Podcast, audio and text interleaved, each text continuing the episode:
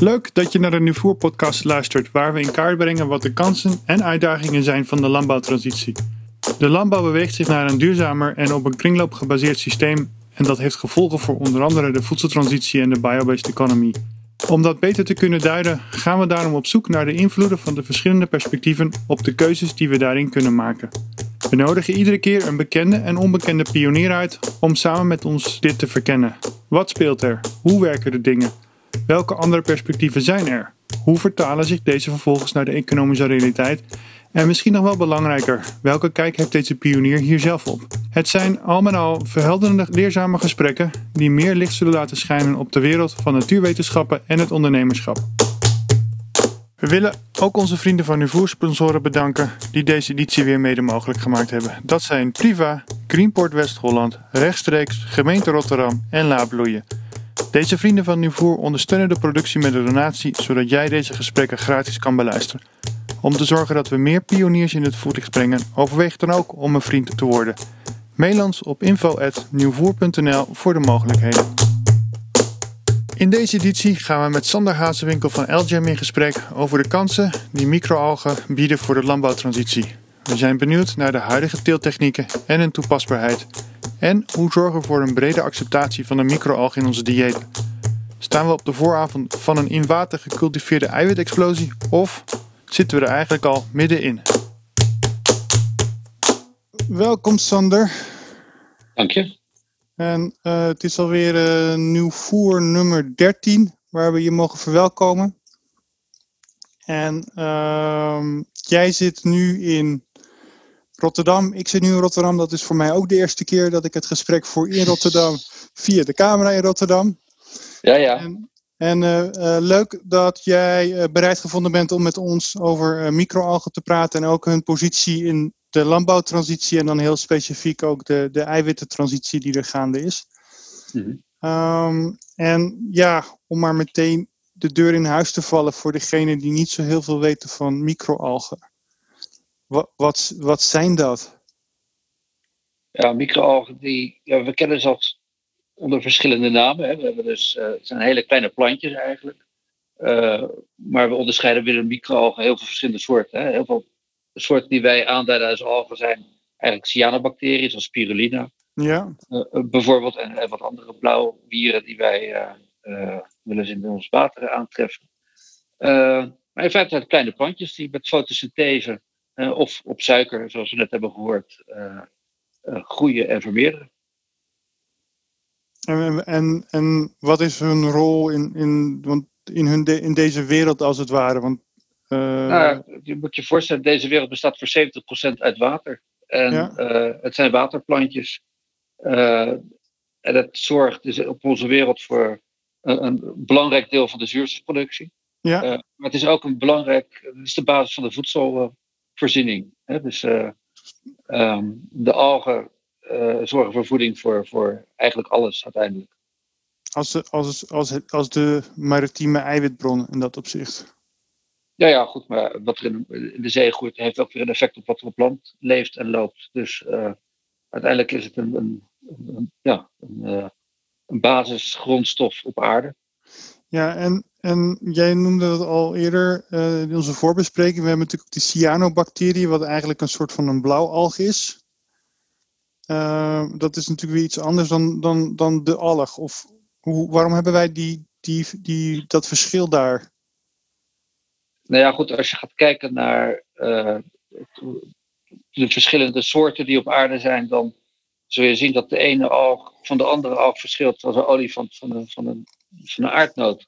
Ja. Dus uh, het, ja, we hebben een bepaalde klassificatie. En uh, algen is te algemeen om aan te geven, dat, om een bepaalde soort aan te geven. Het gaat om heel veel verschillende soorten die in heel, heel veel verschillende klassificaties zitten. En die ook op heel veel verschillende plekken in die, in die boom zitten, uh, die wij onderscheiden als soort. ja, ik even vergeten hoe die boom heet, maar goed, vergeef me, ik ben ook maar een jurist. Ja, ja de, de web of life zoals ik dat dan ook voor mezelf uh, maar generaliseer, omdat er is zoveel uh, uh, de in te ontdekken en er zijn zoveel verschillende soorten inderdaad. En voor vandaag gaan we het specifiek hebben over de fotosynthetische algen. Ja, dat, dat zijn in principe waar wij mee werken. wij werken met fotobioreactoren. Oftewel systemen waarin je met licht en met, met voedingszouten, recht pokon, algen laat groeien. En we is dan LGM? Ja, Elgem Synergy. Wij zijn uh, sinds kort gefuseerd met een bedrijf uit de Kwakel. Uh, wat ons in staat stelt om uh, um, onze klanten beter te bedienen over de hele wereld. En, en jij bent dan jij bent ook de founding father, of mede-founding father van ja, ja, ik, ik, ik, ben van Elgem mede-founding father. We waren ooit met z'n vieren. Ja. Uh, dat was uh, uh, Eugène Roepel, nog steeds mijn compagnon. René Wijfels, momenteel professor in Wageningen. Ja. En mijn vader. mijn vader is overleden een paar jaar geleden. En, en wat, is, wat is LGEM en, en hoe, hoe zijn jullie dan in de microalgen? Of hoe is je vader in de microalgen terechtgekomen? mijn vader was uitvinder, chemisch proces, procestechnoloog. En die zat in het project samen met René Wijfels voor het maken van waterstof met rhodobacter uh, bacteriën. Ah. En uh, ze zaten tijdens een van die sessies naast elkaar en ze keken elkaar een keer aan van nou, dit gaat helemaal niet werken. Uh, dit is erg zonde van onze tijd. Maar de, de, de, dingen die we bedenken zou wel kunnen werken voor algen. Um, en zo zijn ze samengekomen, hebben wat, wat projectjes samen gedaan. En op een gegeven moment toen uh, was er een, een, een, een project vanuit uh, de RVO, uh, Biopartnerproject. En dat, de bedoeling was dat het een bedrijf zou worden. Nou, en zo geschieden en zo is Elgin ontstaan. In 2005 ondertussen alweer. Dat, is alweer, dat is 15 jaar geleden. Ja. En wat, wat is er nu het verschil tussen 15, wat is in die 15 jaar geleden, geleden jaren gebeurd met jullie? Nou ja, het, een groot verschil is dat ik heel veel namen van algen uit mijn hoofd weet. uh, we, we, zijn begonnen met het idee, we gaan technologie verkopen. Nou, de eerste jaren kwamen we er heel snel achter dat uh, eigenlijk niemand erop zat te wachten. Ja. Uh, omdat iedereen met zijn eigen potjes en pannetjes bezig was en met zijn eigen idee. En, uh, dus we zijn toen eigenlijk begonnen met het produceren van algen, uh, Nanogropsis calitana, een zoutwateralg. Ehm, uh, vanwege EPA. Uh, we hadden daar een goede outlet voor in Amerika. We, ook, zijn begonnen als uh, de eerste die met omega-3 EPA-algen uit lichtfermentatie in de, op de Amerikaanse markt terecht zijn gekomen. Um, in de tussentijd, terwijl we dat, die, die algen maakten, hebben we eigenlijk onze techniek elke keer verbeterd. Gewoon uit ergernis, voornamelijk. omdat dingen niet werkten. En dan ga je ja. het verbeteren. Uh, tot we op een gegeven moment op een punt kwamen dat we dachten, nou ja, eigenlijk is dit wel heel goed. En toen werden wij benaderd door een, uh, een Zwitsers bedrijf, uh, George Fisher. Die zeiden van, joh, we hebben gehoord dat jullie van die leuke algentechniek hebben en wij, wij verkopen van die buizen, nou, die zie je hierachter. zouden jullie niet technologie willen gaan verkopen en daarbij gebruik maken van onze materialen? Nou, dat, dat wilden we wel, want eigenlijk was het weer terug bij waar we ooit gedacht hadden te beginnen. En uh, zo geschieden. Toen zijn we een systeem in elkaar gezet met hun producten. Uh, eigenlijk al heel snel eerste systemen verkocht. En, uh, en dat, sindsdien, dat was in 2011, hebben we denk het eerste systeem verkocht. En nu hebben we meer dan 100 systemen over de hele wereld draaien. En, en, en daarmee zeg je ook dat er ook een heel ander beeld ontstaan is richting het kweken van microalgen. Jullie zijn 15 jaar geleden, waren jullie waarschijnlijk een van de paar pioniers die dachten dat dit, dit het ja, dat was de, het was de tijd dat mensen nog in de, de biobrandstofbubbel geloofden. Ja. Um, dus zeker in Amerika is enorm veel geld gespendeerd om, door, door heel veel cowboys uh, om biobrandstoffen te gaan maken met algen. Wij, wij hebben eigenlijk altijd gezegd, daar geloven we niet in. Je moet algen moet je gebruiken om voedingsstoffen te maken, of in elk geval hogere toepassingen dan, dan soms wat je in de fik steekt. Um, en dat is denk ik ook een van de redenen dat wij er nog zijn. En al die andere uh, grote, uh, miljoenen verschillende bedrijven niet. Uh, en het lijkt erop dat, dat, dat, de voeding blijft hangen. Dus dat dat wel een blijvertje is. Ja. want als ik nu kijk naar de afgelopen twee, drie jaar, zie ik ook daadwerkelijk een versnelling in, in, in interesse daarin. En um, het is ook opvallend om te zien dat, dat uh, dus ook, je ziet dus de, vegetarische slager en dergelijke enorme opmars maken. Dus de, de vegetarische producten zijn eigenlijk een beetje uit het, uit het verdomhoekje geraakt, hè, waar het vroeger in zat. En op het moment dat je naar vegetarische producten gaat kijken, zijn algen hele interessante Um, heel interessant product, omdat ze heel erg rijk aan eiwit zijn, tot wel 70%. En allerlei uh, andere interessante vetzuren en, en, en componenten hebben die uh, je eigenlijk niet met normale groenten of bonen of dergelijke kunt vinden. Dus uh, ja, ik voorzie goede tijden voor, voor algen. Ja, jij, jij, noemde dat de vegetarische haring, toch? Ja, wij, wij, wij, wij noemden de nanogropsat de vegetarische haring, omdat qua, qua voedingsprofiel ja. leek het heel erg op uh, dierlijk. En met name haring. Haring heeft ook veel EPA. En uh, qua, qua, qua eiwitten komt het ook erg in de buurt. Sanner, wat is EPA? Uh, eh, omega-3 vetzuur. Dat is, ah, okay. ik ga me niet wagen aan de Latijnse naam, maar het is een, een, een omega-3 vetzuur. En, en daarmee is het eigenlijk de, de, de, de, de vis, de, de kleine, de, de, de, de, de mini-vis die we dan eigenlijk eten. Ja, ja, ja, dan de plantaardige vissen. Dus ja. uh, op grill.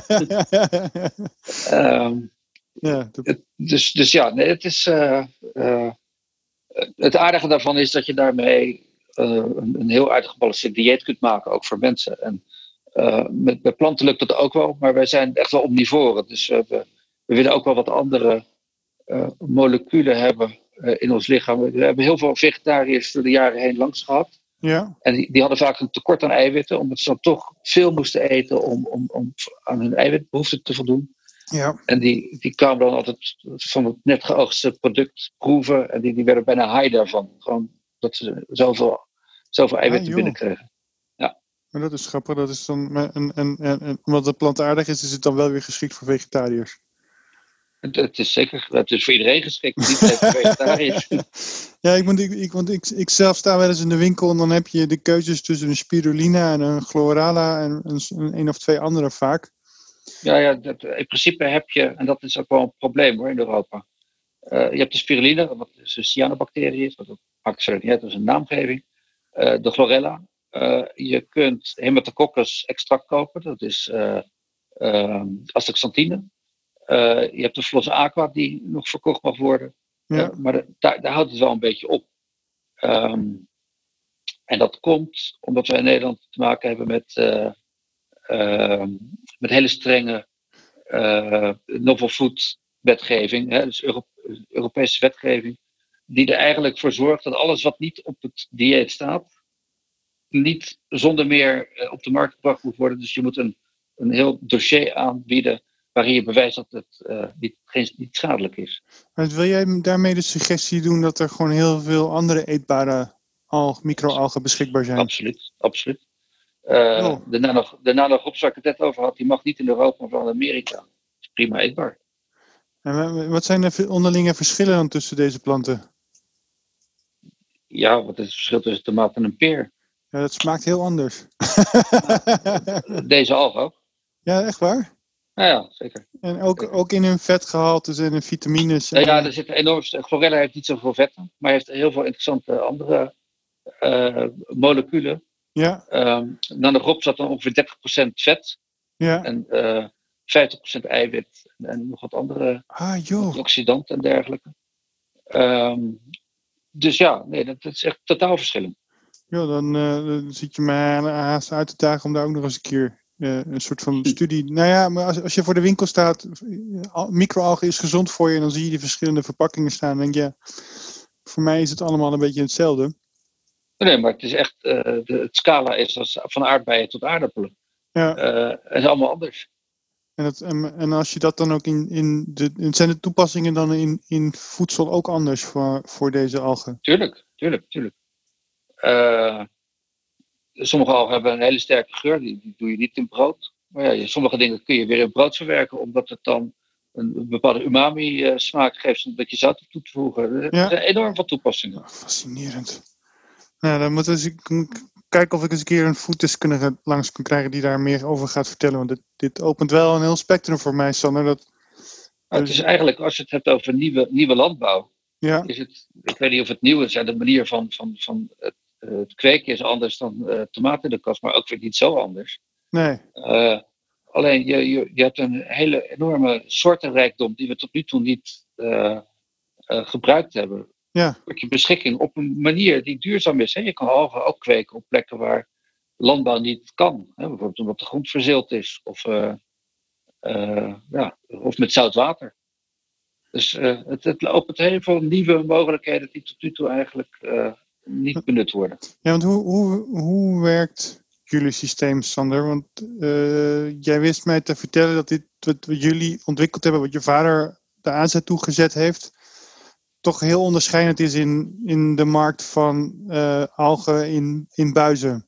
Ja, dat, dat, zijn natuurlijk gewoon algemeen buiten, dat- bij ons ook. Alleen, we hebben bij het ontwerp heel veel ehm, nadruk gelegd op, op heel energieverbruik bijvoorbeeld. En eh, eigenlijk ontworpen via een aloud Nederlands gezegde, het is beter voor, te voorkomen dan te genezen. En dat bedoel ik dan eh, met name eh, biofouling. Eh, je moet je voorstellen, als je een buis hebt en dan kweek je algen in, ehm, de, hey, je pompt water door een buis heen, dan krijg je laminaire stroming. Dat betekent dat je eigenlijk een stilstaande waterlaag hebt langs je kant. Ja, Nou, groeien algen en die groeien dan tegen het raampje aan. En als ze voor het raampje gooien, dan krijgen de algen eronder geen licht meer en dan groeit het niet goed meer. Dus dat is iets wat moet je voorkomen. En eh, daarvoor hebben wij de, nou, dat noemen we dan de wavy wind en de bubble brush eh, ontwikkeld. En eigenlijk wat je ziet in ons systeem, en je kan het een beetje zien op die foto achter me, is dat er een constante golf door ons systeem loopt. En die zorgt ervoor dat die laminaire laag verbroken is, waardoor je eigenlijk een, een, een, een, een biofouling-vrij systeem houdt. maar hoe moet, ik, de- hoe moet je dan een golf zien? Nou, als een eh, golf zoals in de zee. Oké, dus het is echt een, een, een, een golf en daar gaan dan de algen in mee. Ja, de, de, die golf die gaat door, door, de, door de buis heen. Hè? Die, die, die verplaatst zich. En die algen die, die, die, die, die, die zwabberen daar gewoon achteraan. Dus, eh, die hebben niet zoveel te willen. Die, die, die gaan mee met de golf. Ja. ja, die gaan mee met de stroming, ja. Die zijn erg go with the flow, zullen we maar zeggen. Ja. En dan dat op de juiste snelheid doen. Ja, nou kijk, omdat je zeg maar eh, die aangroei niet hebt, heb je ook niet zoveel pompenergie nodig. Hè? Op het moment dat je die aangroei wil voorkomen door zeg maar, ehm, dat kun je doen door heel hard te pompen. En dan ga je een heel hoog Reynoldsgetal creëer je in het water en dan, dan, dan krijg je ze ook weg. Maar dat kost enorm veel energie. Eh, om, om, om een indruk te geven, wij verbruiken ongeveer 100 watt per 1000 liter hè, aan, aan, aan pompenergie. Terwijl de meeste buizen een een twintigvoudige daarvan nodig hebben. Ja, Relevant, want ehm, elke kilowattuur kost je ongeveer 1000 euro per jaar. ja, Dus eh, als je dat met 100 watt doet, kost je maar 100 euro per jaar. Dus dat betekent dat je je, je, je prijs voor je ogen een beetje eh, vrolijk blijft. ja, maar dat is wel een dingetje. eh, Ja, zeker, zeker. Ehm, en, dat, en dat is denk ik ook in de, in de, in de suikerfermentatie kun je daar mee omlaag. Dan zit je eh, op een kostprijs tussen de 7 en de 10 euro kun je uitkomen. En Ja, wij zitten op, eh, op eh, iets meer dan het dubbele in Ja. Nederland. En dat zou nog wel iets omlaag kunnen als je naar iets betere omstandigheden gaat dan waar wij zitten. Maar dat, dat is wel ongeveer. ja, want, waar je op uitkomt. suiker is een feedstock en jij gebruikt zonlicht en CO2 dan als feedstock. Ja, zonlicht, CO2 en, ehm en voedingszouten. Hè, de spoken, zeg maar. Dus, dus fosfaatnitraat. En, Maar ook dat eh, scheelt weer per algen. Want je hebt ook algen waar je eh, echt amper nitraat hoeft toe te voegen. eh, en die halen dan hun energie ergens anders vandaan. Of, hoe- Ja. Dat is, Ja, dat kan. Daar hadden we het even kort over eerder. ja. Het kan een symbiose zijn dat je dus nitrificerende bacteriën hebt die dan daarvoor zorgen. Maar die combinatie heb je ook nog in, in, in de systemen die, Die, com- die combinatie, ja, die combinatie bestaat wel, maar dat, eigenlijk, dat zijn algen die wij op dit moment niet gebruiken. Ja, die kennis is ook best wel, in elk geval bij ons niet heel erg eh, heel hoog. Eh, maar ik weet dat het bestaat. ja dat, klinkt, dat klinkt net zoals in de bodem, waar je die nitrificerende bacteriën ook nodig hebt om, Ja. de, om de plant eh, van nitraat te voorzien. Stikstof Ja, te nou, maar dat, die, die bacteriën zitten eigenlijk overal. Dus, eh, eh, dus er Ja. zijn meerdere symbioses. Dus niet alleen in de, in de grond, maar die heb je ook in het water. En, en dan met die wavy wind en die bubble burst zijn jullie in staat om de, de ongemakken. Uh, misschien... Ja, want er is nog een ander groot ongemak bij, bij het kweken in een buis. Um, omdat je eigenlijk geen uitwisseling hebt met je buitenlucht uh, door je buiswand. Ja. Dat is lekker. Um, uh, hoopt zich zuurstof op. Ja. En je moet zorgen dat je CO2 daar komt, want die, die algen eten de CO2 uit het water, waardoor dus de pH uh, omhoog gaat en het eigenlijk steeds uh, alkalischer wordt, het water. Ja. En als het, de pH te hoog is, dan gaan de algen dood. Dus je moet dat wel kunnen controleren. En het aardige van die golf is, die is eigenlijk een, een, een wind of lucht, een luchtstroom die boven het water uh, langs gaat met ongeveer twee keer de snelheid van, van, het, van het water. Ja. En op die manier strippen we een overmaat aan zuurstof eruit en brengen we eigenlijk verse CO2 over de hele ja. uh, over het hele traject. Dat en dan hou je hele, hele, hele stabiele pH. Het klinkt als net als gewoon buiten in de lucht. Als een soort van ja, klimaat. In zekere zin wel. En wat wij ook doen, dat is wel, wel aardig, want wij weten ongeveer wat die, wat die ratio is. Wij recyclen onze lucht intern.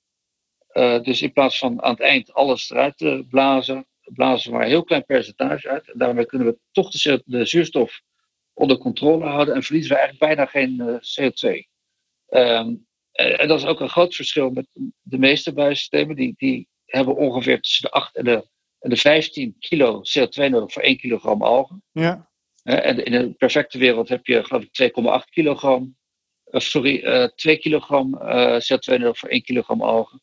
En in ons systeem is dat beperkt tot 3 kilogram tot 4 kilogram, afhankelijk van welk stadium van groei je zit.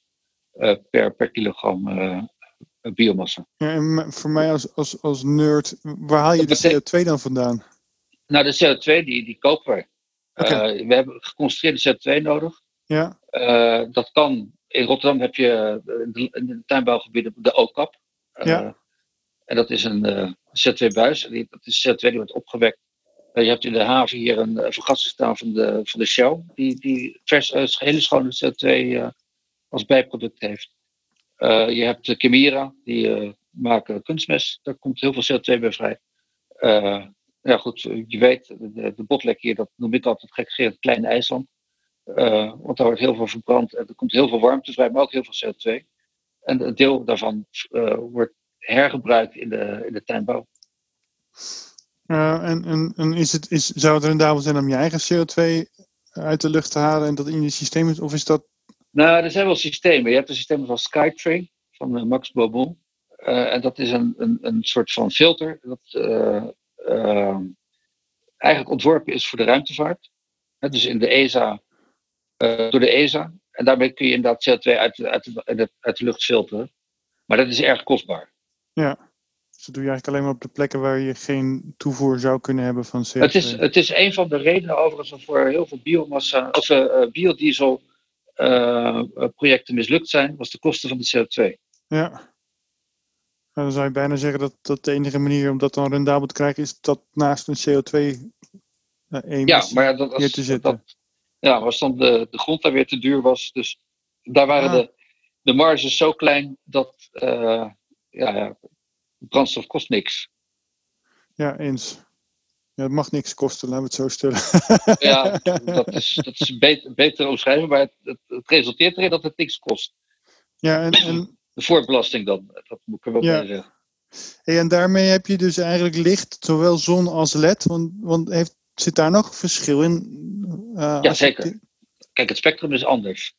Kijk, het zonlicht. Kijk, je kan met geen enkele lamp tegen het zonlicht op. Hè. Je hebt zoveel meer zonlicht eh, eh, dan je uit een lampje kunt persen. Ja, Alleen, je kunt heel goed ook algen op, op kunstlicht telen. Hè? Dit is zo goed als eh, heel veel andere gewassen. Waar je nog wel op moet letten, is dat je. ehm, ja, je moet het, goede spectrum vinden bij, bij, de, bij de alg. Hè? Het is, je kan natuurlijk een, een, wit spectrum kiezen en dan hopen van, oké, ik heb alle golflengte erin zitten, dus dat zullen ze wel doen. Maar uiteindelijk wil je, dat, wil je daarin optimaliseren, dus dan moet je onderzoeken welk spectrum dan het beste past bij alg A, B, C, D of G. ja, En, eh, maar het, het is heel interessant. Kijk, als je bijvoorbeeld op IJsland kijkt, ehm, daar halen ze de elektriciteit eigenlijk eh, vanuit de, de, de, de aardwarmte. Hè, dus ze slaan daar een put, hebben ze tot 25 megawatt ehm, energie komt daaruit. Dat zetten ze om in elektriciteit. En dan heb je hele duurzame elektriciteit. Dus ja, dan is er ook niks tegen om. Er is heel weinig zonlicht op IJsland. Dus als je dan een, een kunstlichtbron gebruikt, dan ja, is dat eigenlijk ook gewoon duurzaam. Maar dan heb je wel een uitdaging, ik moet zo voorstellen, om, om die scattering, ik weet niet wat er de, in Nederlands dat woord is, uh, te realiseren in, in, in die pijp. Want je, zonlicht is natuurlijk alle, gaat alle kanten op. Ja, maar dat is met, met ander licht ook. Er zitten altijd diffusers op en dan ja. heb je een scattering ook. Maar dan, heb je wel, lensjes op. Maar dan heb je wel hogere energiekosten weer daardoor. Maar als je energie dus niks kost niet. Ja. Kijk, als je zonlicht gebruikt, met name als je in een land zit waar het wat warmer is, dan is de zon niet altijd je vriend. Want zonlicht brengt ook heel veel infrarood, ook heel veel warmte met zich mee. Ja. En dan heb je weer hetzelfde probleem met die buis. Een plantje dat, dat verdampt water en dat koelt zo. Hè? Eigenlijk een soort heeft de adiabatische koeling. Zo'n algenreactor heeft dat niet. Dus um, om te koelen moet je dan vaak weer gebruik maken van waterbesprenkeling, dat dan weer verdampt. En zo koel je systeem. Voor je algenbuizen in die landen? Ja, ja wat je wel zegt. Kijk, je hebt van die, misschien bekend voor je, maar je hebt zonneboilers, dat is zeg maar een zwarte pijp, uh, die je in het zonnetje legt en dat wordt ja. 60 graden. Nou, dat is met een algensysteem ook als het donkergroen is. Dus je moet zorgen dat dat niet gebeurt, want dan oh, zijn ze gepasteuriseerd. Als je dat zo uh, omschrijft, Sander, is, waar, welk, welke regio heeft dan de meeste potentie dan voor dit, dit soort systemen? Uh, het is heel lastig. Ik bedoel, het verschilt heel erg. Ik heb een systeem staan in Phoenix. Daar is, kan je zeggen, dat is echt, echt goed warm. En daar kweken ze een alg, Caldera. Die kweken ze bij, wat was nou, 62 graden. Wow. Warmte? Warmte. Daar hebben ze een, een warmtewisser waar je zit om s'nachts temperatuur te houden. Ja, want daar koelt het ook enorm af. Ja. Jo. Laatst keer dat ik daar was, vond ik het ook s'avonds nog erg warm. Maar goed, ten opzichte van de dag is dat uh, cool. Maar die moeten dan dus, die pijpen, die, die buizen, hè? Maar dat, is dan... nog. Ja, maar dat is niet een direct zonlicht dan, of wel? Ja.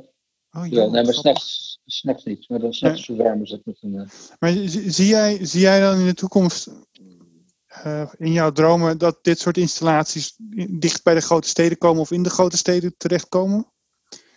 Dus... Nou, in de grote steden, kijk, dat is een beetje hetzelfde als met urban farming. Uh, het is heel erg leuk, maar niet heel erg efficiënt. Ja. Dus eigenlijk kost het meer energie en, en is het minder efficiënt dan wanneer je dat in een kast doet. Ja. Uh, dus ik, ik, ik weet, je moet gewoon de plek kiezen waar de ruimte is, waar het licht is en waar je, je voorzieningen zijn. Ja, en, en, en uh, daarmee ook je, je, je, je kosten ja, uitgebalanceerd goed, zijn. zijn. Ik bedoel, het, het, als je in Nederland kijkt, het Westland is eigenlijk midden in de Randstad. Dus ja, als je dat als in de stad doet, ja, dan, dan ben ik dan, dan is die droom maar uitgekomen, want dat is al het geval. Ja, maar het is aan zich al een stad. Als je, als je eenmaal in het Westland zit, dan rij je over hele kleine weggetjes. Met, met al die kassen om je heen. Ja, ja zeker. Maar ik bedoel, de Randstad uh, uh, is eigenlijk één stad. Tot, ja. tot en met Amsterdam, toch? Dus in die ja, Amsterdam, zin... Amsterdam, maar inmiddels heb ik begrepen dat Amsterdam inmiddels ook door, doorgetrokken kan worden naar Alkmaar. Ja, ja dat, precies. Ja. Dus, uh... dus ja, daartussen heb je allerlei landbouwgebieden en allemaal kassengebieden, maar het is eigenlijk allemaal in de stad. Ja. Het zijn nog niet zulke mooie stadsparken, maar.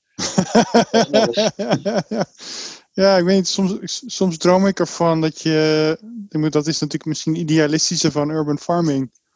Dat je in de stad je producten ook kan maken, maar dan heb je altijd nog met de grondprijs te maken. En, en de... Nou ja, het gebeurt natuurlijk heel veel in vertical farming en oude loodsen. En, en ja. maar dat, dat, ook daarvoor, alles scheelt waar je zit. Kijk, in Nederland hebben we niet zo verschrikkelijk veel ruimte, dus we hebben ook niet zo heel veel uh, uh, leegstand aan gebouwen die daarvoor geschikt zijn. Ja.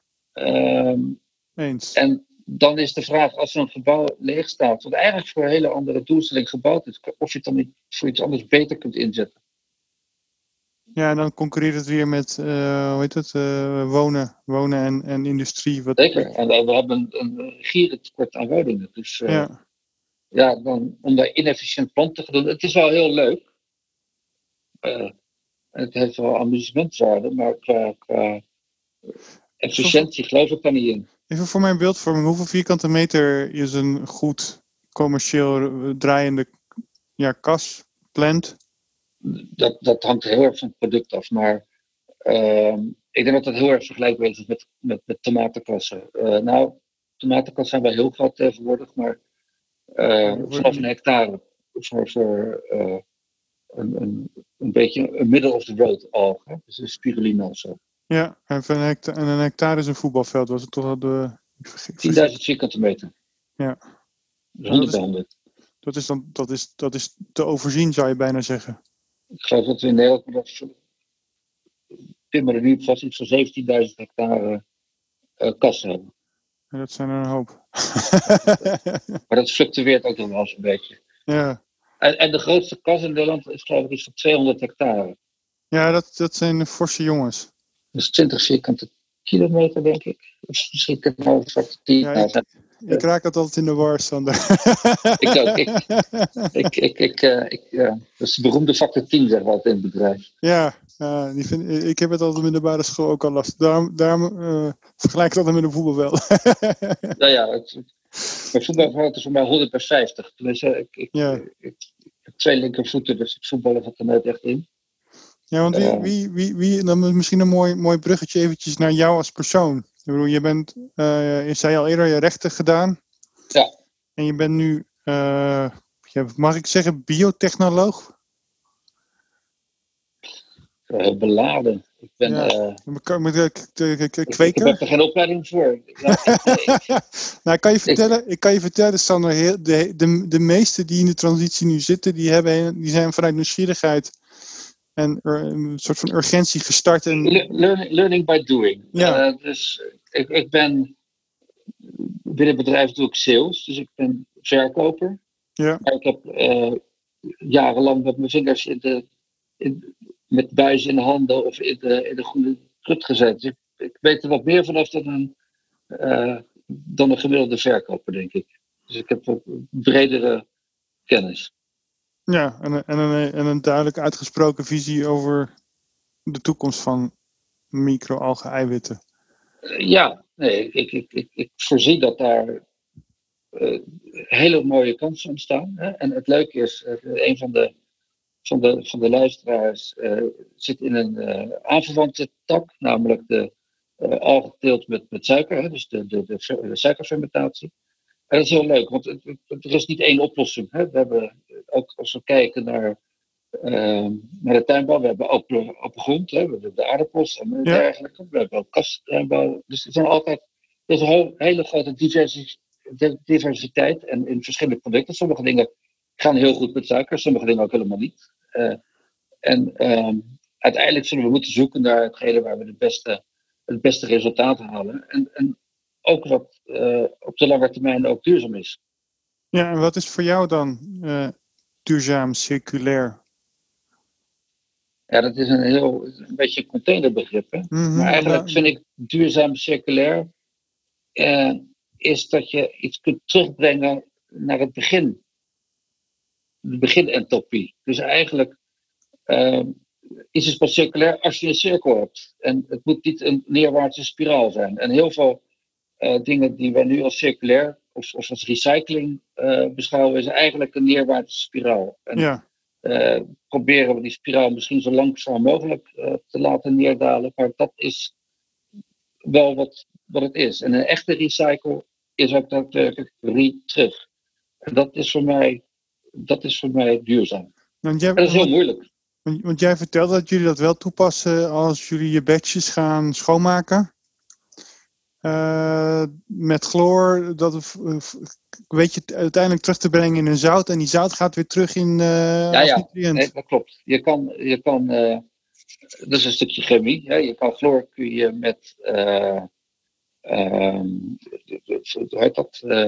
watersperoxide kun je het neutraliseren en wat je dan overmaakt aan watersperoxide dat kun je weer uitstrippen met een ander. Uiteindelijk vormen zich en, en, en dergelijke in je water, maar die kun je weer als basis gebruiken van je kweekmedium. Dus je, je, je raakt niks kwijt op die, op die manier. En, maar je moet er wel voor zorgen dat je zuivere uh, chemicaliën gebruikt, dus dat je geen, geen bijproducten krijgt. Maar dan kun je dat zo doen. Maar dan, maar dan, heb je ook meteen een soort van kostenbesparing gerealiseerd doordat je dat her kan Uiteindelijk wel, want anders, anders moet je het toevoegen.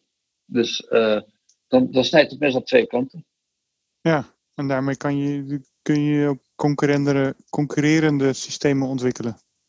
Ja, en, en het heeft een bijkomend voordeel is dat je heel schoon kunt beginnen. want op het moment dat je zeg maar, vanuit een steriele of gesteriel, nou, steriel is, dat, dat, is een, dat is een ander onderwerp. Want dat, uh, is relatief. Uh, ja, dat, je praat altijd over een logfactor. Zelfs als je water kookt, dan, dan is die logfactor niet nul. Dus dan moet je het heel, heel lang koken, dan, dan, dan gaat die logfactor, uh, ja, krijg je steeds minder bacteriën, maar dus echt steriel, dat, dat, dat gaat je chemisch niet lukken, maar je komt wel heel ver. Ehm, dus je, je komt eigenlijk vanuit een hele schone situatie, zonder dat je het eerst leeg gaat lopen en weer vult met eigenlijk niet zo schoon water, blijft ook heel schoon. Dus dat is het voordeel. Ja, en, en uh, in onze voorbespreking had je uh, een interessante uh, visie want we hadden het over, uh, kun je algen vergelijken met uh, de, de, vis? Jij noemde net uh, eerder ook over de duurzaamheid van vis. Dan, dan vissen we de vissen uit, wat was het, ergens in de zuidelijke oceanen. En dan verschepen we dat naar de noordelijke visplantages. ja, ja naar Noorwegen. Dus je moet je voorstellen dat heel veel kweekvis, die, die, de, meeste vissen die wij eten, niet allemaal, maar de meeste die wij eten, zijn carnivore. Dus die eten andere vis. Ja, dus dat, zijn, dat zijn de zalmen en de ja. forellen? Forellen, zeebaarzen, uh, ja, eigenlijk ook karpers na, geloof ik, uh, allemaal. Ja. Um, die, uh, um, um, hè, dus wat, wat die gaat anchovis, gaan, wordt opgevist in de buurt van Chili. Dat gaat dan, wordt vismeel voor gemaakt of visolie dat wordt verscheept naar, uh, naar Noorwegen en daar wordt het dan weer verwerkt tot visvoer en, en gebruikt in de zandteelt. Nou, dat vind ik geen duurzame manier, want dan ben je nog steeds de zee aan het leegroven. Ja. Uh, en en uh, ja, ga je daar vis mee kweken. Dus dat is een plek waar algen ook een rol kunnen spelen uiteindelijk als vervanging van vismeel. Hè? Wat we eerder zeiden van nou, het is eigenlijk een vegetarische haring. Nou, geef dan een vegetarische haring aan de zalm in plaats van een echte. En dan kun je dat op een manier doen die, die herhaalbaar is, zonder dat je daarmee uh, je natuurlijke bronnen uitput. Uh, ja, want we vinden vismeel in ontzettend veel ook menselijke voedingsproducten als een soort van binder of als vulmiddel. Zeker. Je nagaan. En dat is nog maar 30 jaar geleden dat ze in Denemarken daar een energiecentrale op wilden laten draaien. Dat meen je niet. Ja. Alleen op vismeel? Op haring. Ja. Ongelooflijk. Ja, en, en dan hebben we het nog niet gehad over de, het vergelijken richting soja. Als, als eiwitkrachtvoer. Nou ja, kijk, soja, moet je je voorstellen, de beste sojavelden doen ongeveer 600 tot 700 kilogram per hectare. Um, en en uh, dan heb je een eiwit wat eigenlijk niet het allerbeste eiwit is, want er zitten nog allerlei hulpstoffen bij die, die, die niet lekker zijn. Dus daarom vind ik vaak ook heel vies daardoor. Ja, en je moet het eerst fermenteren, in ieder geval voor de humane consumptie. Ja, ja, Je, moet, je moet er iets mee doen. Je moet dat, dat, dat, ik, ben, ik ben even de naam vergeten van dat, dat stofje, dat moet je op een of andere manier af te breken. Um, terwijl je met algen um, richting de 15.000 kilo eiwit kan per hectare. Dat is uh, drie, bijna drie keer. 15, dat is 15, dat is bijna 30 keer zoveel. Ja. Zeg maar 25 keer zoveel. En dan, is het, en dan heeft het dezelfde, misschien wel betere inhoudstoffen dan, dan soja. Ja, het, het, het is in elk geval zo dat je dat niet in een plek hoeft te doen waar oerwoud stond. Ja. Dus zie, jij, zie je dan ook nu toepassingen richting uh, is dierenvoeding? Is dat dan een, een, een optie voor, voor microalgen? Ja, je ziet dat daar wel beweging is. En uh, er is het bedrijf Veramaris. Dat is een, een samenwerking tussen. Uh, moet ik even nadenken, was het nou Corbion of is het. Uh, Corbion de suikerbieten? Ja, Corbion is een grote speler in de, in de, in de algen zeg maar, met suikers. Net zoals uh, DSM. Nederland is daar een van de grootste, überhaupt een van de uh, belangrijkste spelers in met deze twee bedrijven. Als suikerfermenterende organismes? Ja. Oké. Ja. Um, maar, maar het zijn wel gewoon algen. Hè? Bijvoorbeeld cytogytrium is een, is een alg die heel goed op suiker uh, gaat. Um, maar goed, die zijn in elk geval uh, bezig om een, een, een, uh, een alternatief voor visolie op die manier te, te, op de markt te brengen. Dus dat, dat, dat, dat is een enorm interessante ontwikkeling. En dan visolie ook voor, voor de dierlijke voeding? Of voor Ja, het is dan natuurlijk geen echte visolie, maar het is uh, algeolie. Ja. Um, maar het is vergelijkbaar. En daarvoor heb je dus geen vis nodig, uh, maar. Uh, en dan heb je ook een soort van antibiotica in plaats van de synthetische antibiotica. Ja, antibiotica, daar weet ik niet zoveel van. Dat is echt wel een heel ander. heel ander gebied. Dat, dat komt vooral. De eerste antibiotica komt geloof ik uit, uit melk. Geschimmelde melk, melkschimmel. Oh ja, is dat waar penicilline vandaan komt? Ja, volgens mij is dat. Volgens mij is het ja. Oh, wat grappig. Dus dat is wel een heel ander soort. Uh, een hele ja. andere. Nee, ja, ik weet ik, van de mensen die ik spreek die dan aan de, nou ja, aan de dierlijke kant zitten, daar wordt natuurlijk ook gewoon gekeken van dat met, met minder, minder antibiotica aan de slag. En dan in ieder geval vanuit zeewier weet men dat men ook de uh, minder, de, de, het is een soort anti, het is een ja, soort medicijn. Dat, ja, en dan het, probiotisch. Ja, nee, maar dat, dat geloof ik. Ik bedoel, maar het zit misschien niet in de eiwit en niet in de vetzuren, maar in andere ja. uh, chemicaliën of, of, of, moleculen die je vindt in algen, die inderdaad als probiotica uh, kunnen werken om, om de, de, de algehele weerstand van de dieren ja. te vergroten. Ja, door die, dat, door die sporelementen die voor, ja, maar het is uiteindelijk niet anders dan mensen. Als je gezond eet, zul je ook minder snel ziek worden. Ja, ja. ja, en dat, dat is natuurlijk ook. Dat is, en, en wat, je dus, wat je dus ziet met die zandteelt bijvoorbeeld, omdat Ja. dus, hè, want dat, dat heb ik vorige ook verteld. ehm, wat je in Noorwegen ziet, is. Noorwegen is natuurlijk een, een, een bij uitstek een land waar heel veel aquacultuur is, maar ook een, een, een olieland. hè, dus die, die hebben heel veel olie eh, boren ze, eh, pompen ze op. En normaal is het zo, als de olieprijs naar beneden gaat, dan ging ook de prijs van de anchovies naar beneden. Alleen het is nu al een paar jaar zo dat de olieprijs historisch laag is, maar de prijs van anchovies eh, enorm stijgt. En waarom is dat? Eh, voor een deel schaarste. Ehm, hè, dus eh, we vissen meer dan dat de zee kan opbrengen. Ja, Ehm, en en dat, dat heeft een aantal redenen. Een daarvan is ook het terugkerend fenomeen van El Nino en El Niña. Dat heeft een effect op, op de hoeveelheid vis die rond Zuid-Amerika rondzwemt. En het andere is dat ook de lokale markten, zeker in Brazilië, zo enorme eh, vlucht maken, waardoor het duurder wordt om, ehm, ja, die zijn ons voor, zeg maar. En dan, eh, waar meer vraag is en aanbod, gaat de prijs omhoog. en, maar- gaat dan ook de algeprijs mee naar boven? Wordt, wordt, wordt, Eh, wordt het steeds wel. interessanter? Uiteindelijk, uiteindelijk, uiteindelijk voor olie wel. Ja, want dat, dat, daar zit een link tussen.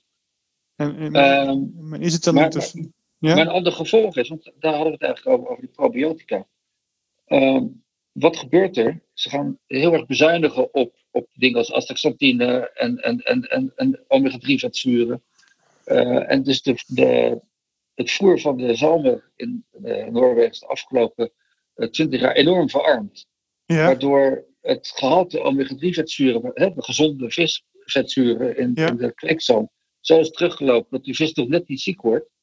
Maar dat wij er eigenlijk ook niet meer zoveel omega-3's uit halen. Eh, terwijl dat wel gepromoot wordt als we moeten vis eten en... eh, eh, Ja. die- Maar eigenlijk die kweekzalm, daar, daar, ja, daar zit er wel wat in, maar het is niet meer wat het was.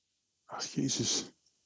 Dat is, dat is ook diep triest bijna, wil ik zeggen. Ik, weet is, het, het is, het is bijna een soort wasserbom. Hè? We hadden natuurlijk met de tomaten op een gegeven moment dat we probeerden meer en meer kilo's per hectare te maken. Ja, Het wel 700 ton verse tomaten per hectare. Maar ja, dat kun je alleen maar voor elkaar krijgen als, als het vooral water is. ja, water instoppen. Jeetje. Maar dan, ik, ik heb, we, hadden, we hadden Jasper ten Berge langs, die heel veel wist over micro-organismes die je kan toepassen, ook op dierlijke mest. En die wist toen het verhaal te vertellen dat ze ook kalveren hadden opengesneden, een di- Duitse dierenarts. En die had dan ontdekt dat de inktgewanden ook niet meer heel erg uh, goed waren van de kalveren. Dus ik ben sindsdien ook gestopt bij mij met het eten van kalfsvlees. Uh, maar dit is ook weer een stimulans om uh, maar goed te kijken of... Ja, maar dat heeft ook met voeding te maken. Kijk, onze voer is... Onze eigen voer... uh, nou, zeker in Nederland, het moet zo goedkoop mogelijk. En dat Ja. heeft een gevolg. Ja, Eh, en, en dat betekent dat je. Het moet uit de lengte of de breedte komen. En iedereen probeert toch zijn hoofd boven water te houden. Dus wat krijg je dan? Dat de dieren die wij opeten, die gekweekt worden, die, die, die, ja, die, die zijn de eerste die daaronder lijden. Want die krijgen minder goed te eten, omdat het goedkoper is. Eh, en dan krijg je inderdaad eh, gezondheidsafwijkingen bij die dieren. Dus de hele keten wordt daarmee verarmd. Ja, en eigenlijk vergiftigen we ons daardoor ook omdat we zo, de, zo goedkoop mogelijk willen produceren. Ja, en, en eh, ja, eten, eten mag wat kosten. Eh, ja, want dan hoef je er uiteindelijk, het is uite- uiteindelijk belangrijker dan het hebben van een mooie auto. Nou ja, als je, maar ik, ik- iemand vertelde mij, en dat was ook in het onderzoek, en daar daag ik ook een tomatenteler uit in het Westland. Ehm, op het moment dat zij alle inhoudstoffen weer terug weten te krijgen in een tomaat, en dat, dat, die spoorelementen hebben een prijs, dus dat is natuurlijk een Oh, maar dat doen ze ook, hè? Zeg je? Daar zijn ze ook echt wel actief mee bezig. Want Ja. ik ken best een paar tomatentelers en die maken echt geen wassenbomben meer. Dat is echt wel. Nou ja, en, en, en, en potentie is natuurlijk lycopene eruit te halen, dan, dan kan je rechtstreeks naar de farmacie. Ja, dat, dat is iets dat proberen ze al jaren. Ja, Eh, maar dan zou ik dat, dat soort stoffen toch liever in algen maken. Want ik het efficiënter gaat. Nou ja, dat, dat, dat verhaal, eh, tenminste dat gesprek wat ik daar dan voer, is van als het, als het dat lukt en het kan dan naar de farma, dan hou je gewoon 30% super gezonde tomaten over.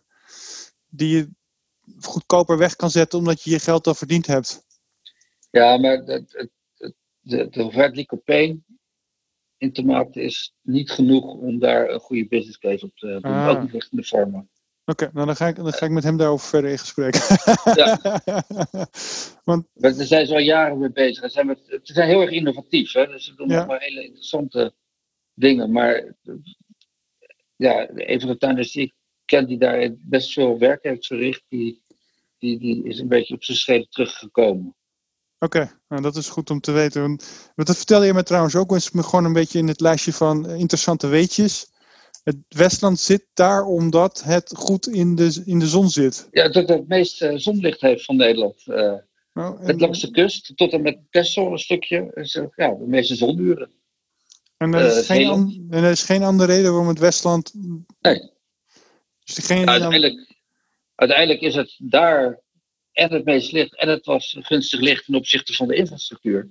Maar de, de, de, de, de hoeveelheid licht is een van de belangrijkste redenen geweest. Want anders had je ook aan de andere kant van Rotterdam kunnen gaan zitten. Ja, nou, ik vond dit. eh, ik, ik vond het, eh, want wij hadden het er, la- wij hadden het er toen over.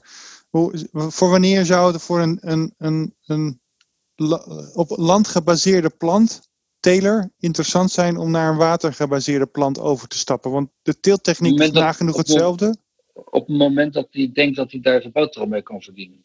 En, en hoe zie jij dat vanuit als, ja, als expert? Nou, ik, ik, die, mogelijkheid is er, alleen het is, eh, het is minder makkelijk dan met, met bekende gewassen, omdat zeg maar, de afzet minder gereguleerd is. Dus je moet meer je best doen om je product te verkopen. Eh, maar dat is meer omdat de vraag nog niet hoog genoeg is. Nou, er is een redelijke vraag. Die is nog niet zo hoog als voor andere dingen. Dus ja, daar, daar zit absoluut een, een verschil in. Dus ik denk dat als wij morgen het hele Westland eh algen zouden laten maken, dat we wel een beetje een, een ver- oververzadiging van de markt krijgen. Ja, Eh, maar dat is wel aan het veranderen. Hè, dus eh, de, de vraag is eh, hoe lang dat nog zo is. ja. Nou, ik weet inmiddels jaar dat. duren, maar Ik weet van, wat is, dat was een macro-alg. Marco Duivenvoorde. Ja, die, die, die zegt me wel wat. Zeewier, een zeewierboer die vertelde inmiddels dat ze ook bezig zijn met dat in ieder geval de sector aan zich ook bezig is richting supermarktketens. Ja. Ook om daarvoor eigen, was het, eh, de, de, de, aanmer- de, de eigen merk, eh, ook om daar zeewierproducten in te gaan krijgen. Waardoor je natuurlijk de, de vraag ook eh, veel groter gaat krijgen. Ja, ik weet toevallig dat je hebt het, ehm het Zeewierplatform in Nederland. Ja. Net zoals als je het micro-algenplatform hebt overigens. Uh, en die maken zich daar uh, enorm hard voor. En ik weet dat, uh, ik weet, volgens mij is het nog steeds zo, maar wel in mindere mate, dat in de Albert Heijn de tijd op de schap heeft gelegen. Alleen daar stip je wel een ander probleem aan. En dat is onbemind maakt onbekend. Wij, wij eten van oudsher geen zeewier hier. We zijn anders dan Japanners bijvoorbeeld. Ja. En um, voordat je iemand zover krijgt om dat uh, op te eten, ja, dat, dat, dat heeft tijd nodig. Ja, en de supermarkten gaan alleen, hun business gaat erom dat zo snel mogelijk iets moet Meters verkopen. Ja, en zo snel mogelijk van de schap in hoge doorlooptijd, want dat is de enige ja. manier om ze geld te verdienen. Ja, nee, ik zie af en toe wel eens producten verdwijnen waar ik dan weer van baal, jeetje, het was zo lekker, maar nu moet ik het weer mijn best gaan doen om het ergens anders te krijgen. Ja, dat is heel herkenbaar. Dat is vind, echt... boodschappen doen bij de Albert Heijn erg uh, frustrerend van tijd tot tijd. Ja, want dan is, dan is dat, datgene wat je lekker vond, of tenminste wat gezond is, is in één keer van de schappen af, want dat heeft dan toch te, een te lage doorlooptijd. Ja, precies. Nee, alhoewel, alhoewel, toch over de oude Heijn gesproken, je ziet wel steeds meer langere groene schappen waar hun biologische producten geëtaleerd worden. Ja, nee, dat, dat, is dan ook wel weer interessant dat het daar nu ook heel snel gaat. Nou ja, dat, dat, dat is wel leuk dat je het aanhoort. Wie had dat tien jaar geleden gedacht? Ja, ik volgens mij heel weinig mensen. Uh, ik denk dat velen ervan gedroomd hadden. Uh, ja. we, hadden, we hadden Michael Wilde langs in uh, eind augustus. September was het, september. En die vertelde ook dat dat nu ook gewoon een soort tipping point is. Dat als dit de tempo doorzet, dan gaan die markten gaan groeien. En dan wordt het voor heel veel tuin, ja, landbouwers interessant om die overstap te maken naar bio. Ja, maar er is het ook wel een keerzijde aan. Denk ik. de keerzijde is dat je uh, niet genoeg eten kunt maken voor ons allemaal op een goede manier, op biologisch. He, het is, heeft ook een bepaalde inefficiëntie in zich. En het zou wel eens kunnen zijn dat als je kijkt naar het energieverbruik dat je nodig hebt voor uh, duurzaam biologisch telen, ja. dat het wel eens negatief kan worden daardoor. Nou, dat is interessant. Want ik, ik ken ook mensen die voorstander zijn van de kringlooplandbouw. En een uh, groot aantal ook in de agroforestry. Ja. Uh, die geloven wel dat we de wereld kunnen voeden, maar dat, dat, dat moeten we doen ook met algen en met schimmels. Niet alleen de schijf van vijf, uh, maar ook de, de onbeminde oh. soorten. Ik, ik denk dat dat klopt. Ik denk dat als je dat, die richting uit wilt, dat dat want, een accessoire, de, dingen erbij moeten hebben. Anders dan... ja, want ze zouden veel meer schimmels en veel meer algen, microalgen moeten eten. En dan moeten ze groot worden. Maar het is verstandig om het te doen, waar, want daardoor vul je heel veel micronutriënten aan die we missen nu. Ja, nou weet je wat, wat eigenlijk volgens mij nu heel belangrijk is om dit soort markten uh, beter te ontsluiten, ja. Uh, is productontwikkeling. Dus partijen die zeg maar uh, vanuit het, het product alg ja. welke het dan ook is, uh, appetijtelijke dingen maken. Hè? Dus dingen die mensen lekker vinden, dingen die er uh, lekker uitzien. En, ja. en, en, want uiteindelijk is dat volgens mij de sleutel. Als ja, het eens. lekker is en het er ook gewoon smakelijk uitziet, dan willen mensen dat best wel doen. En een, en, en een goede brand van gemaakt hebben. Dat je er... Zeker, zeker. Ja, goed, Want, uh, hoe heet het? Als je het toch over hebt, Oatly, die uh, ja. alle alternatieve vormen van melk hebben. Ja, ja. hebben natu dat natuurlijk super goed gehyped. Uh, waardoor ze nu, nou ja, daar kun, je, daar kan je wat van vinden, maar dat ze door BlackRock uh, de, de, spullen verkocht hebben. Maar hetzelfde zou je over de vegetarische slager kunnen zeggen. Maar uh, Jaap, je, Jaap wil ik nog steeds graag in de, hier hebben. maar die zijn inmiddels met eiwitten bezig met, die je kan produceren met schimmels. Met ja, ja, eiwitten. Ja, dat klopt. Ze hebben, ze hebben zeg maar de vegetarische melk. Uh, ja.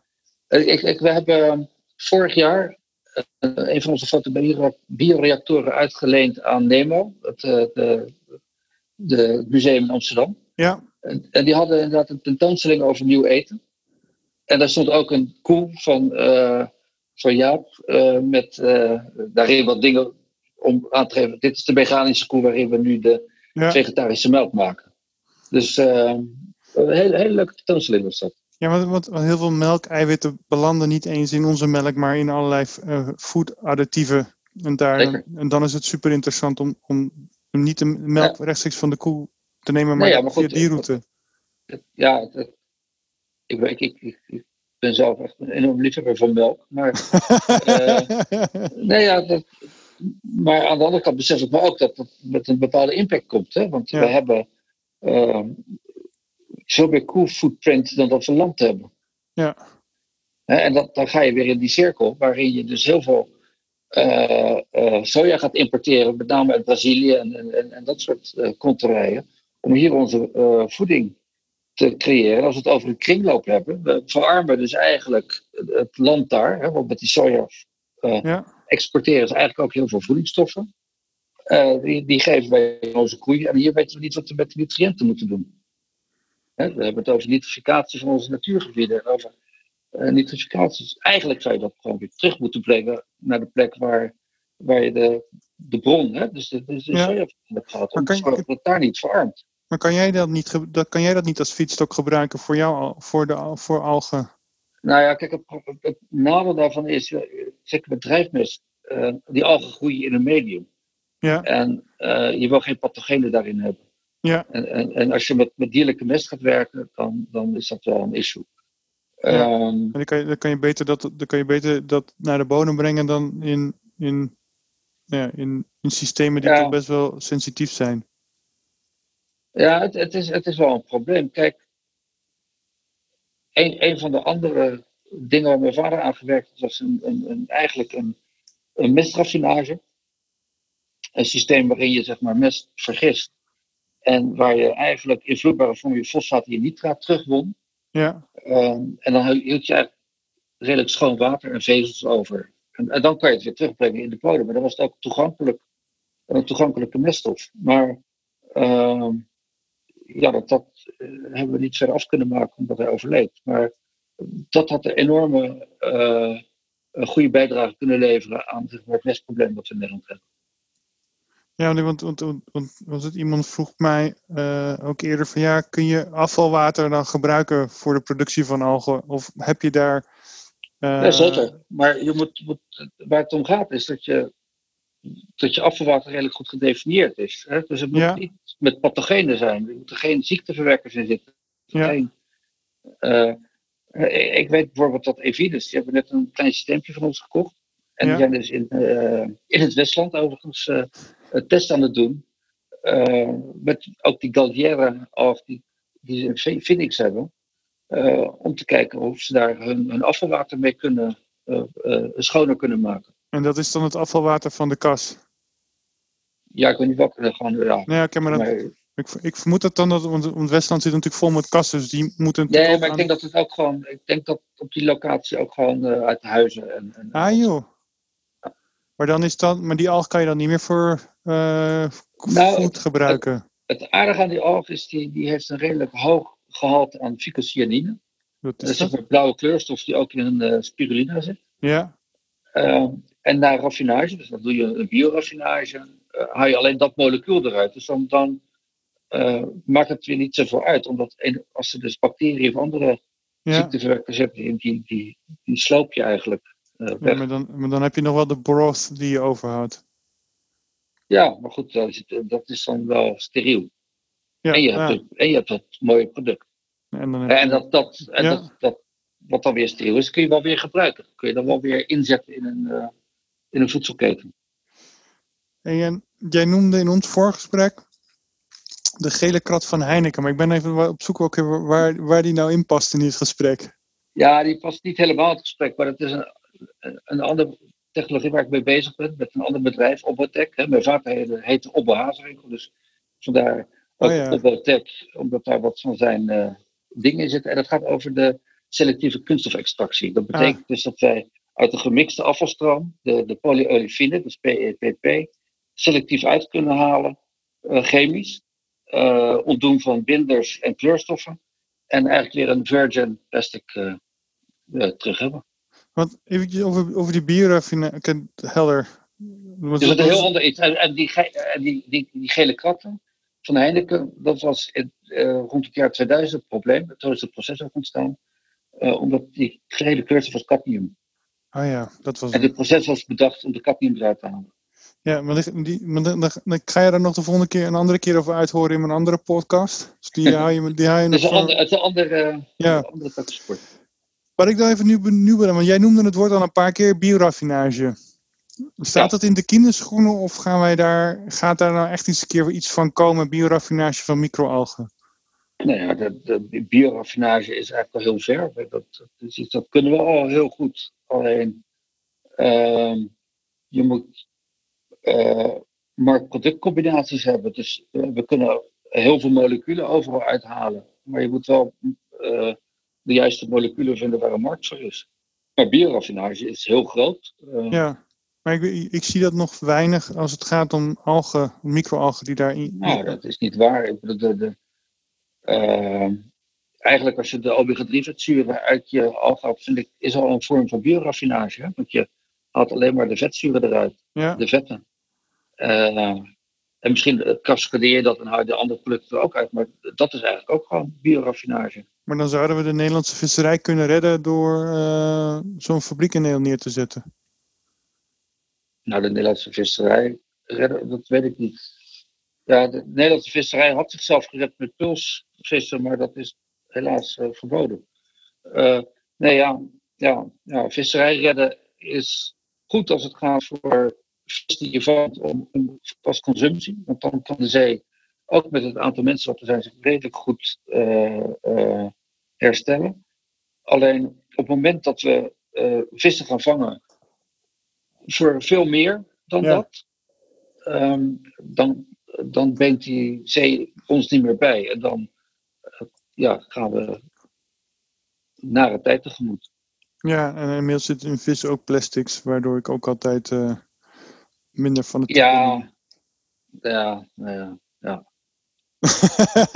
ja, zo, Ja. Is het, zo is het sikkeltje. Nee, maar dat is goed. Nee, maar ik bedoel, dat soort nieuws eh, eh, werkt voor Obotech goed om makkelijker Ja. eh, verder door te ontwikkelen. En, en dat is ook zo. En het, plastic is heel vervelend als dat in, in het milieu komt. Maar aan de andere kant is het ook een heel mooi materiaal. Het brengt ook heel veel goeds. Alleen we moeten ervoor zorgen dat we dat plastic niet, niet als een soort van rommel over onze Ja. schouder werpen. Of dat we het verbranden of dat we onzinnige dingen doen. Dus dat moeten we ook, die keten moeten we absoluut sluiten. Twee laatste vragen. Ik ben zelf nog even internet opgegaan ten aanzien van die eiwittransitie en, en, en microalgen. Nou, we hebben net suiker gehad. Jij doet het met CO2 en, en nutriënten. Ja. Ehm, je kan het dus ook nog doen met methanol en methaan ja. als feedstock. Vooral, Eh, ja, misschien bacteriën. er Eh, zijn meer bacteriën. Ja, je hebt metagenerende bacteriën natuurlijk. Die, die, die, ja, dat zijn echt wel meer bacteriën dan algen. En hoe- hoe- algen Hoe verhoudt zich dat tot het microalgen dan? Is- dat een andere eiwit of een vergelijk? nee, ja, nee, eiwitten heb je. Dat weet ik niet precies, maar volgens mij is het wel eindig hoeveel soorten eiwitten je hebt. Maar eh, Is dat, een, eh, con- is, is dat een concurrerende markt voor, voor de microalgen? nou, dat weet ik niet. Eh, voor sommige dingen wel, maar dat is niet erg. Als het beter is voor bepaalde, voor eiwitten, om, om eh metagenerende eh, bacteriën te gebruiken, dan moet je dat vooral doen. Dat, dat, dat zie ik niet als een issue. Ik, bedoel, ik, ik, ik zie algen absoluut breder dan alleen voor eiwitten. Ehm, maar ik weet er te weinig van, om er een zinvol iets Nou over te zeggen. Ik, ik, ik, eh, ik ontdek ook zo dat, er, dat het speelveld wordt steeds breder met fermenteren en, en, en nutriënten geven aan beestjes. Dat daardoor ook een explosie is aan toepassingen. Ja, zeker. Ja, maar dat is alleen maar Eh, goed. Ik bedoel, eh, als je daarmee kunt zorgen dat we oplossingen verzinnen die minder impact hebben op ons, eh, op ons zijn op de aarde, eh, dan is dat goed. Hè, dus, Ja. En wat is, wat is de droom van Sander? De Sander die in, in Rotterdam geboren en getogen is. Nou, ik ben in Delft geboren, maar eh, ik ben wel getogen in Rotterdam. Wat is, jouw, wat is jouw droom? Of wat, hoe, zie jij, hoe zie jij over vijf, tien, misschien langer dit, dit veld waar jij in opereert? Nou ja, mijn droom gaat gelukkig wel verder dan waar ik mee bezig ben. Mijn droom is dat we met z'n allen oplossingen verzinnen voor de manier hoe wij nu met onze aarde omgaan. Ja. Dat betekent En er zijn een paar hoofdproblemen, zoals ik het kan zien. Eén is uh, biodiversiteit. Ja. Uh, dus het, het, het, het, laten van, van echt wilde delen uh, op aarde, met een grote biodiversiteit. Het andere is uitputting van, van natuurlijke hulpbronnen. of dat nou vissen zijn of olie. Ehm, en en het, het, tegengaan van erosie van de aarde, dus zeg maar verwoestijning, zie ik als een groot probleem. en en ehm, uh, het vinden van alternatieve energiebronnen. Die, die minder impact hebben, maar die wel voldoende beschikbaar zijn om, om ingezet te worden. Dat, dat zijn mijn dromen en ik hoop dat ik in die 15 jaar nog mee ga maken dat, dat, dat daar grote stappen in gemaakt worden. En, en welke rol pakken dan de, het systeem van jou en, en microalgen specifiek? Nou, ik denk uh, een van de belangrijkste is het, het, het, het tegengaan van uh, onnodige visvangst. Dat vind ik een hele belangrijke. Uh, misschien nog wel belangrijker dan alternatieve eiwitbron. Ja. al, al moet ik zeggen dat die ook belangrijk is. dus dat vind ik moeilijk om die te wegen. Maar ik, ik, ik, ik hoor eerder wakker s'nachts van het feit dat we soortenarmoede krijgen. En daardoor dat het, de hele, ehm, het, het hele systeem instort. Ja. Uh, dan of wij nu wel genoeg eiwitten te eten hebben. Het ergste wat er dan kan gebeuren is dat er misschien een kleinere populatie mensen ontstaat op een gegeven moment. Dus, je ja. mag het niet zeggen, maar ja, dat is natuurlijk wel het grootste probleem. Als we te weinig eten hebben, gaan we dat automatisch krijgen in dat opzicht. We zijn zelf het grootste probleem. ja, vooral op de manier hoe wij denken. Ja, dat, dat is ook zo. Hey, dankjewel uh, Sander voor je openhartigheid. Ook, uh, ja, je, vind het leuk. Je kijk op dingen en ik hoop dat je genoten hebt. Ja, ja nee, ik vind het wel uh, gezellig kletsen. Ja, dat is hartstikke Je zou haast vergeten, je zou vergeten dat nog allemaal andere mensen bezig En dat was het alweer voor deze editie. Dank voor het luisteren en ik hoop dat je het, net als ik, het weer een leerzame editie gevonden hebt. En vergeet natuurlijk ook niet onze podcast een beoordeling te geven als je enthousiast bent. Wil je ook de andere gesprekken terugkijken? Dan kan dat op nieuwvoer.nl, ons YouTube kanaal en natuurlijk ook jouw podcastplatform. We kijken ernaar uit je een volgende keer weer te mogen begroeten. Tot ziens!